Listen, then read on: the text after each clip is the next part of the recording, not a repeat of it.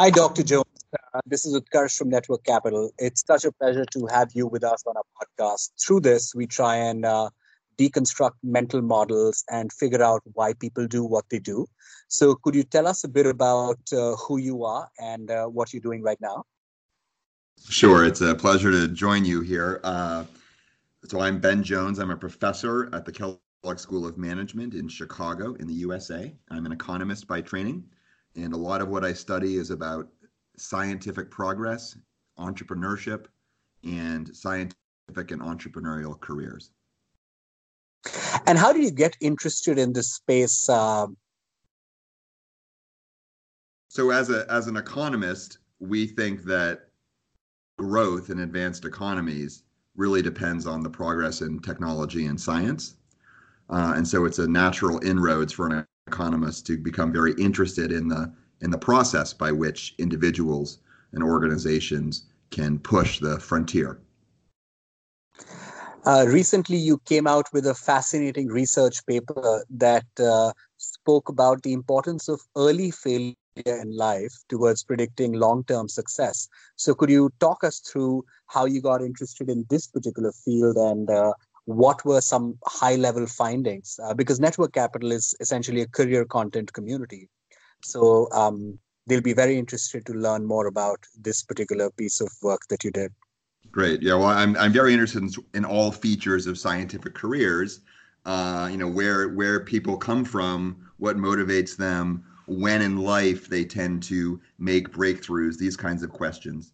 Uh, and in this particular paper, I think you know we're reflecting on on one thing, which is that people put an enormous amount of effort and investment into becoming you know engineers and scientists. There's a huge upfront investment in their education and human capital. And so we're interested to see the extent to which people who have made those investments stick with the field or whether they, they will you know flee the field or drop out uh, depending on how their early career uh, takes shape. And then I think secondarily, you know, we're all everyone fails. I fail, everybody fails, and we're kind of interested in in how people react to failure and, and what it tells us about them. Uh, uh, and and what you know what what they learn from it. So one big insight uh, that is applicable to I think so many young professionals and students around the world is that they don't necessarily need to be disheartened if they are failing early on in life. So in a way, your research is uh, offering a different perspective. So what did your findings suggest, and how to how should young professionals who have uh, not achieved or met the goals that uh, they had set out should uh, should should respond?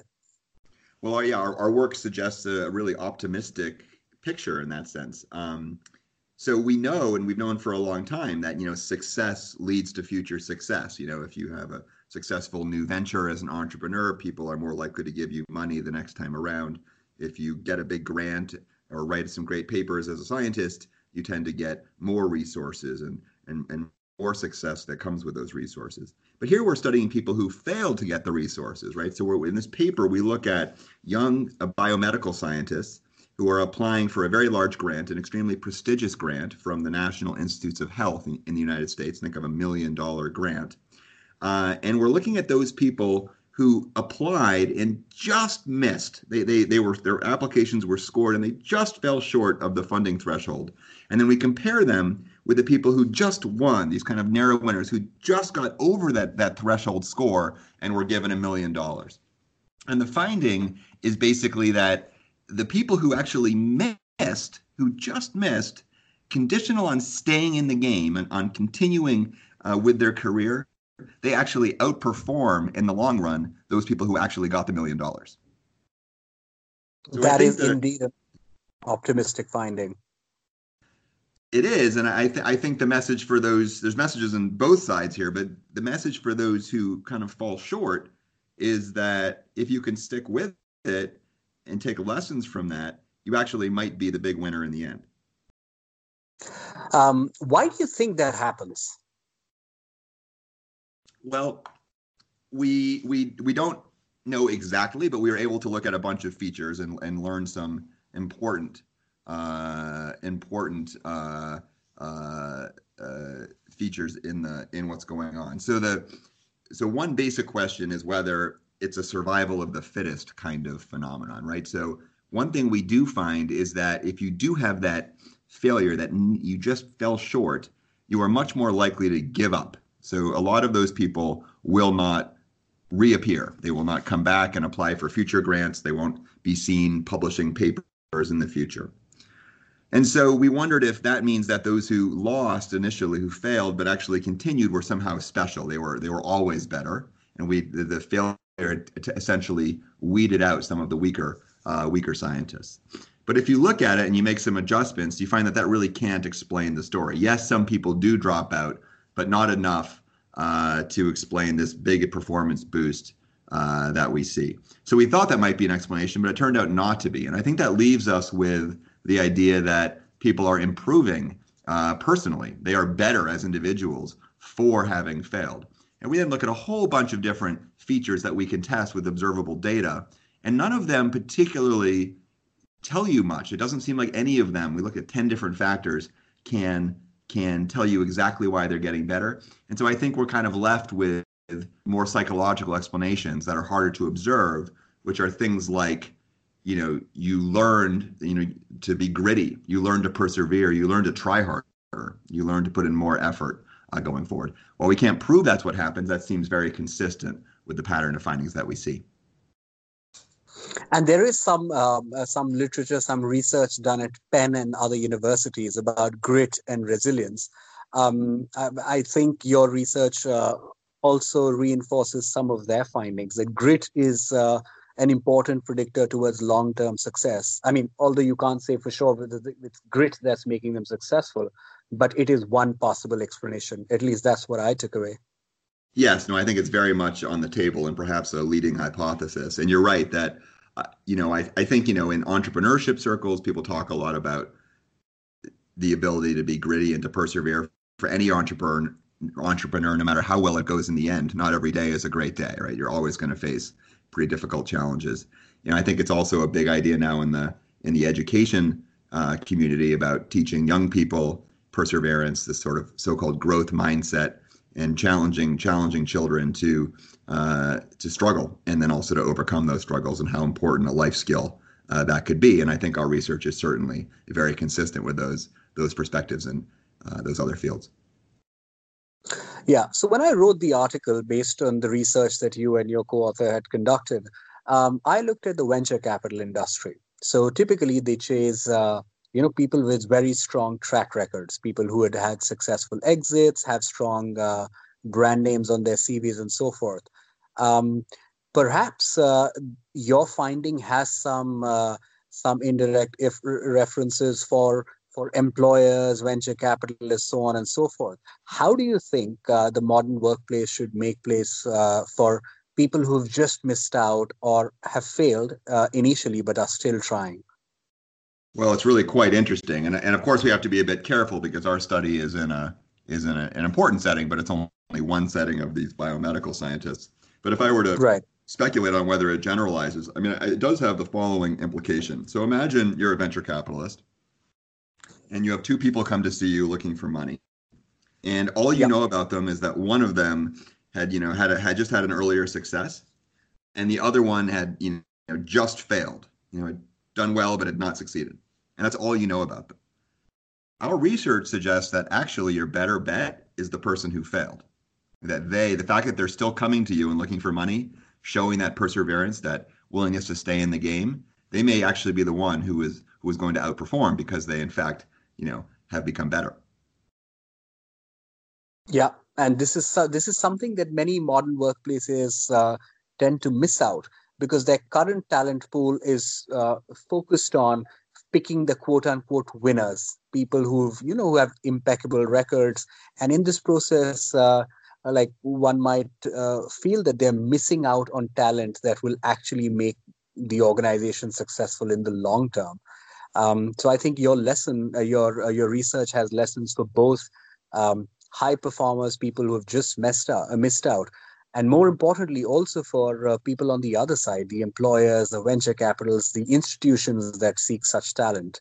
Um, so, are you like, uh, is is are you working on something that has uh, um, that has some suggestions for them? Or what is the next step towards your research? And uh, what are some of the uh, some of the other non-obvious findings that emerge from conducting this work? Well i, I think um, the, the sort of priority in terms of the research would be to see how much this extends in other in other settings. Uh, and you know one can imagine doing this um, in many settings where data is available including you know sports where we have clear messages where people just fall short of say being on the podium and in a big international event they become come in fourth instead of third. Uh, these kinds of things and look at look at how uh, ensuing performance uh, evolves. Um, the you know the the the question of how the organization how how not the individual responds, but how organizations respond to this, I think is all is also first order. I think you're right that we tend to, you know, we look for the the winners, we look for the successful people and who we hire. And our results suggest, and in fact, you know, I myself in my own hiring practices with research assistants now find myself quite interested in hearing about a failure uh, and and hearing about how that individual responded to that failure and, and, why they kept going and what they took from it. I think that becomes a very interesting and important dimension uh, to explore, and not just to have resumes or conversations that are just long litanies of, of success.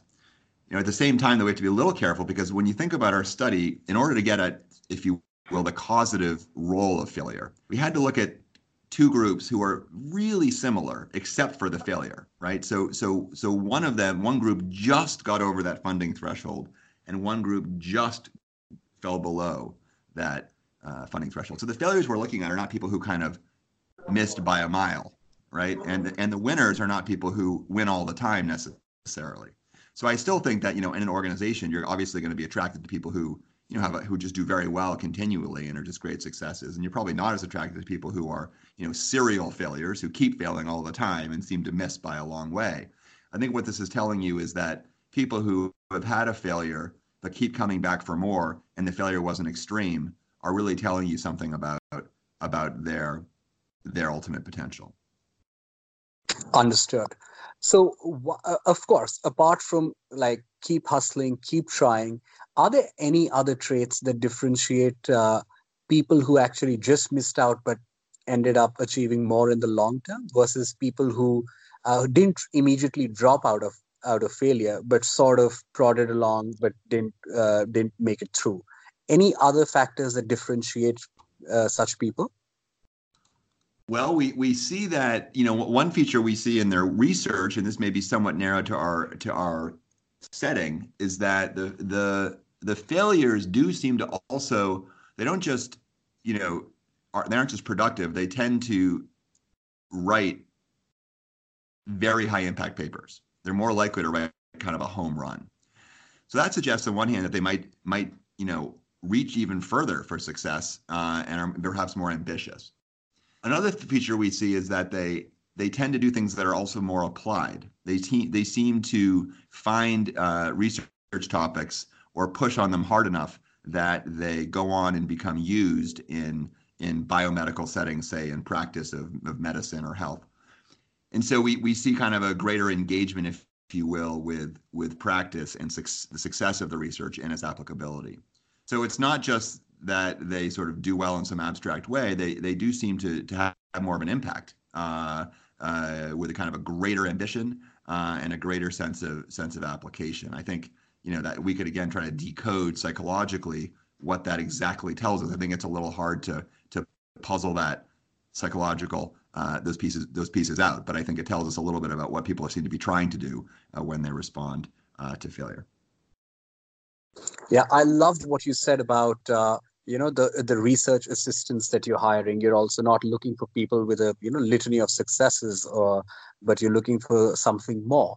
Um, in in the times to come, in in your university or otherwise, do you think there'll be more emphasis on say failure resumes or you know like there is a there's a way to answer a failure question that looks like a success but right. it's, it's right. essentially an embellished way of answering how great you are so um, how do you think that will evolve if at all in the years to come I think the research has to develop further to really give us, you know, really strong guidance. Um, although this is paper certainly pushes in that in that direction. And I, you know, if you think about if you think about the evidence we see I mean, most of what we see are successes in any venue. The, the failures get buried; they don't get the light of day. People don't talk about them, and you know that's a and you know get yet so much of life is failure, and I, I think it's on researchers, it's on our on our plate to really try to find data in empirical settings where we don't just keep seeing successes over and over again, but we actually study the failures in a widespread way, and so we can really dig that, uh, dig into that information, and really learn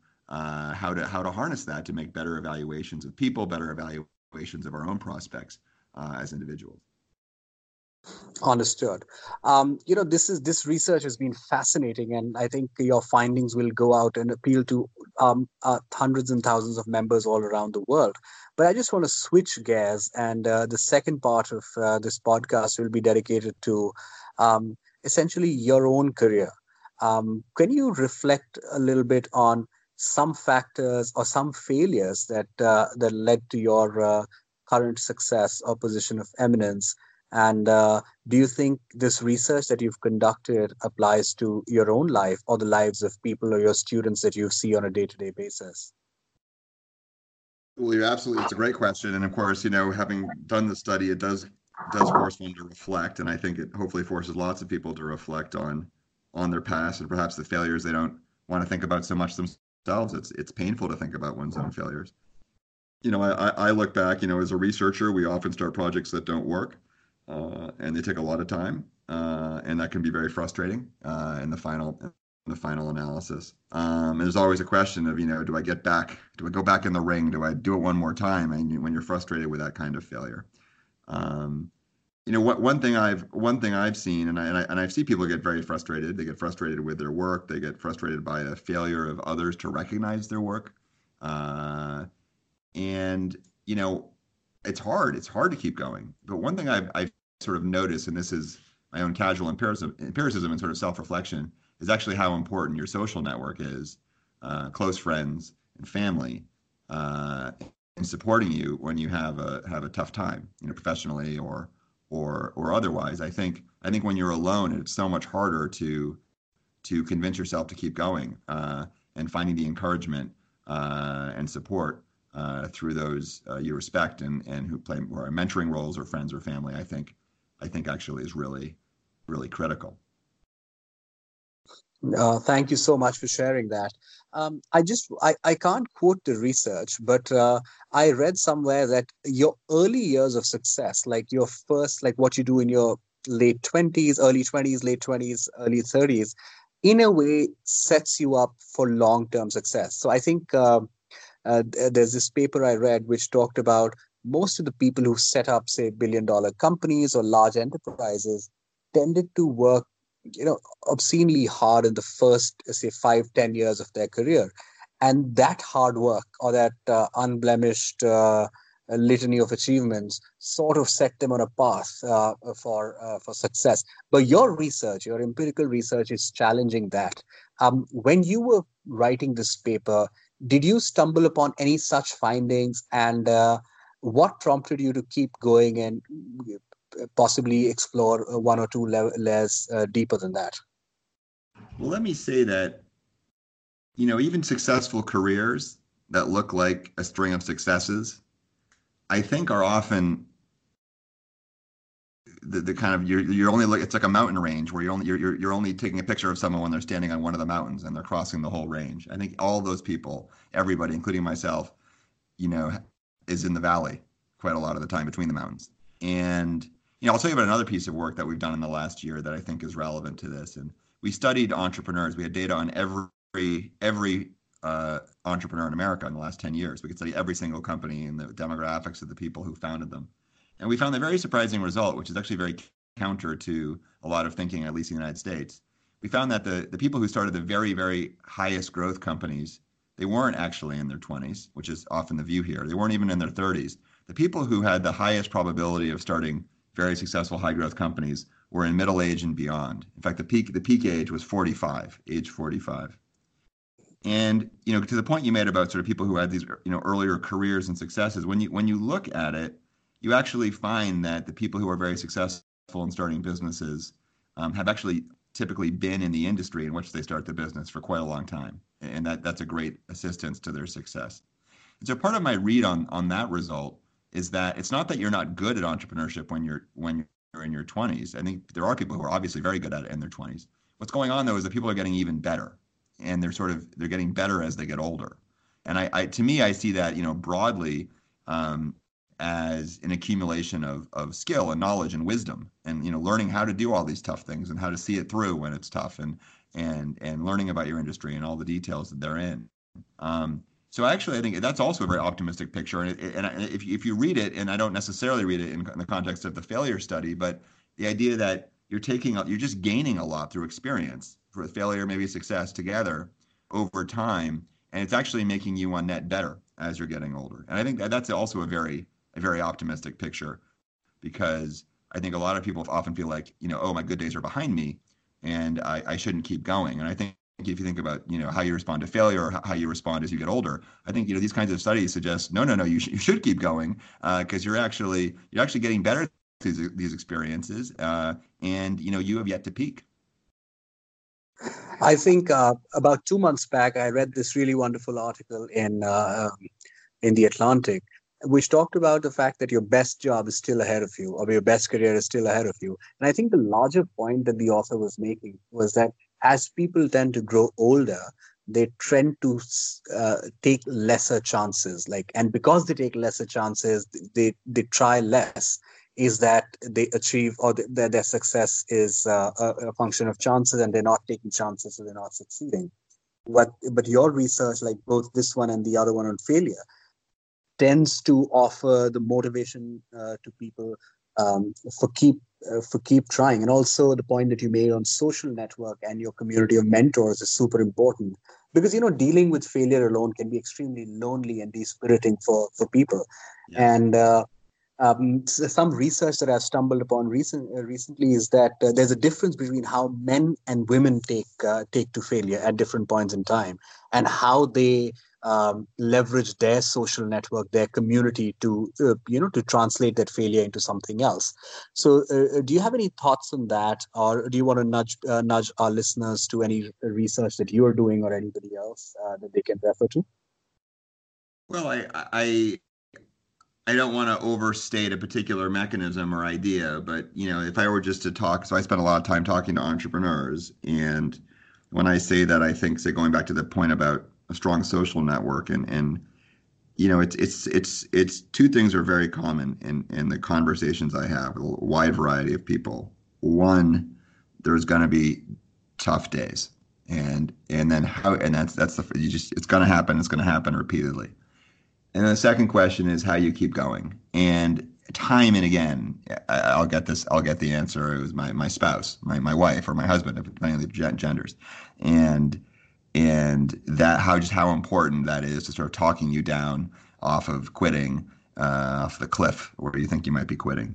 And I, I, I, I, I, it's almost countless how many stories I've heard of entrepreneurs sort of in those in those dark moments finding that where they really really are considering quitting really giving up and then finding that that support that's through through the social network um, to keep going. So I think the advice, I think the advice in all of this is about learning how to keep going, and and, and I learning that you, you you can keep going, and you should be optimistic about keep keeping going, not because you won't fail next time, but because eventually you are going to succeed, and failure is just part of it, and you're probably getting better. And the second is you know making sure that you're not being in, not that you're not inter- over internalizing everything. I think to your point, when people have you know, a failure. They often don't want to admit it. It's it could be embarrassing. Um, they, could they could internalize everything, try to hide it to some extent. And I think you know recognizing that everyone does it, it's okay, and it could be a it could be a path to greater success. And then and then cultivating your social network to, to you know to to advise you and to be supportive for you, and vice versa, you to them. I think can be just very, very valuable uh, as you navigate uh, your career and go ahead. Um, wonderful. Uh, what are you currently working on? Um, what's on top of your mind? We're coming towards the close of the interview, so I just want to ask that and any parting advice for our community members uh, who are basically millennials all around the world supporting each other, building careers. Well, I, am working on lots of topics, but I'll, I'll give you one that's that's uh, really really front of mind, uh, which is actually about the role of, of immig- immigration and entrepreneurship uh, in the United States context. And using empirical research to look at the role of of, immig- of immigrants uh, in in starting companies and, and creating jobs. And you know, one of the things we're really finding and very strongly is just how entrepreneurial people who immigrate to the United States are and how many jobs that they create. They create enormous numbers of jobs. And you know, I think in, in some sense that that speaks to you know who, who does immigrate, who moves across borders. Well, they're typically risk takers, uh, people who are you know interested in making changes for whatever reason. Uh, and not surprisingly, that's correlated with people starting companies uh, and doing those kinds of uh, higher risk things in, in their in their uh, professional professional lives. Uh, but we also see enormous rewards there. So I, I, think you know again, it's a it's a it's a picture of of people people making uh, making bets, pushing ahead, even though it's not going to be easy, and finding a lot of success at the end of the day. And, and the last point, I you know I, I I think this is important not just at a personal level. All of these things, I think it's important at a, at a society level because you know th- those people who who do keep going, particularly in innovative contexts like entrepreneurship or science are really driving enormous social gain through the progress of their economy, through through the progress of technology, the progress of human health that comes from all of that. And to the extent that we are we are losing people, right? We're losing talented people because they have a misconception, because they think they're not good enough, or or they overinterpreted a failure, or they think their best is behind them, and they don't have they, they can't they can't be innovative at this point in their life. I think those things are are at a social level you know, really our collective loss because there are so many people who should keep going. And maybe the best place to, to really drive those advances for all of us. Uh, and I hope that, you know, this kind of research isn't just encouraging at, you know, the individual level, but at the collective level, it leads to more, uh, more uh, people uh, seeking uh, bigger, bigger, bigger ideas, uh, bigger ideas that can benefit us all. Oh, that's fascinating. I mean, I'll just mention it briefly that uh, Andrew Yang, I recently heard him talk about something very similar the correlation between uh, immigration and entrepreneurship. And that's he's the one who actually pointed me to this research of the difference between how men and women respond to failure and volunteering. So he said that mm-hmm. men tend to volunteer less when they are when they get fired, even though they, they have more time. So when they encounter failure, they tend to volunteer less. Women do the opposite.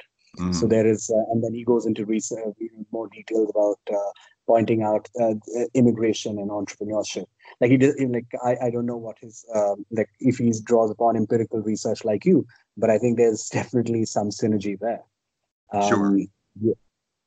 So I just thought uh, of uh, you know telling you one more time that your research has been deeply inspiration to uh, to me and uh, to the larger community that I'm uh, representing here.